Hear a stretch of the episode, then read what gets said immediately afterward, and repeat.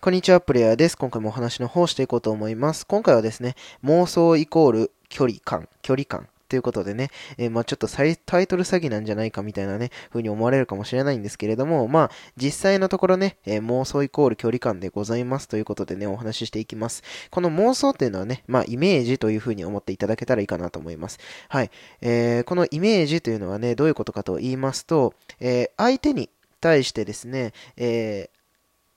ポジティブなイメージをさせると、相手はそのポジティブにさせて、ポジティブな、えイメージをさせてくれた相手に対して、すごく親近感が湧くというような、ね、お話でございます。はい。これね、まあちょっと共感力のところでもね、お話ししたんですけれども、やっぱりね、えー、自分がネガティブとか、ちょっとマイナスに思っていることに対して、えー、ポジティブに返してくれたりとか、まあ普通の会話でももちろん、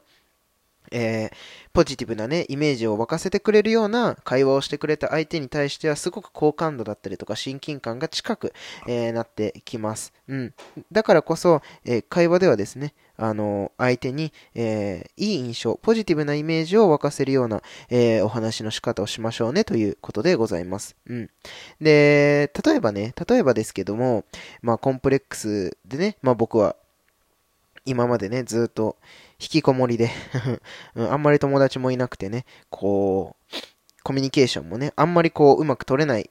人だったんですけれども、まあそういう人に対して、うん、あの、うわ、あいつ友達いねえんだ、みたいな風に思うんじゃなく、言うんじゃなくて、あ、そうなんだ、友達は少ないんだねって。でも、その、友達少ないんだったら、その一人一人に対して、こう、ちゃんと真剣にね、向き合って、うん、あの一人一人を大切にできるんだね、とか、うん、なんかこう、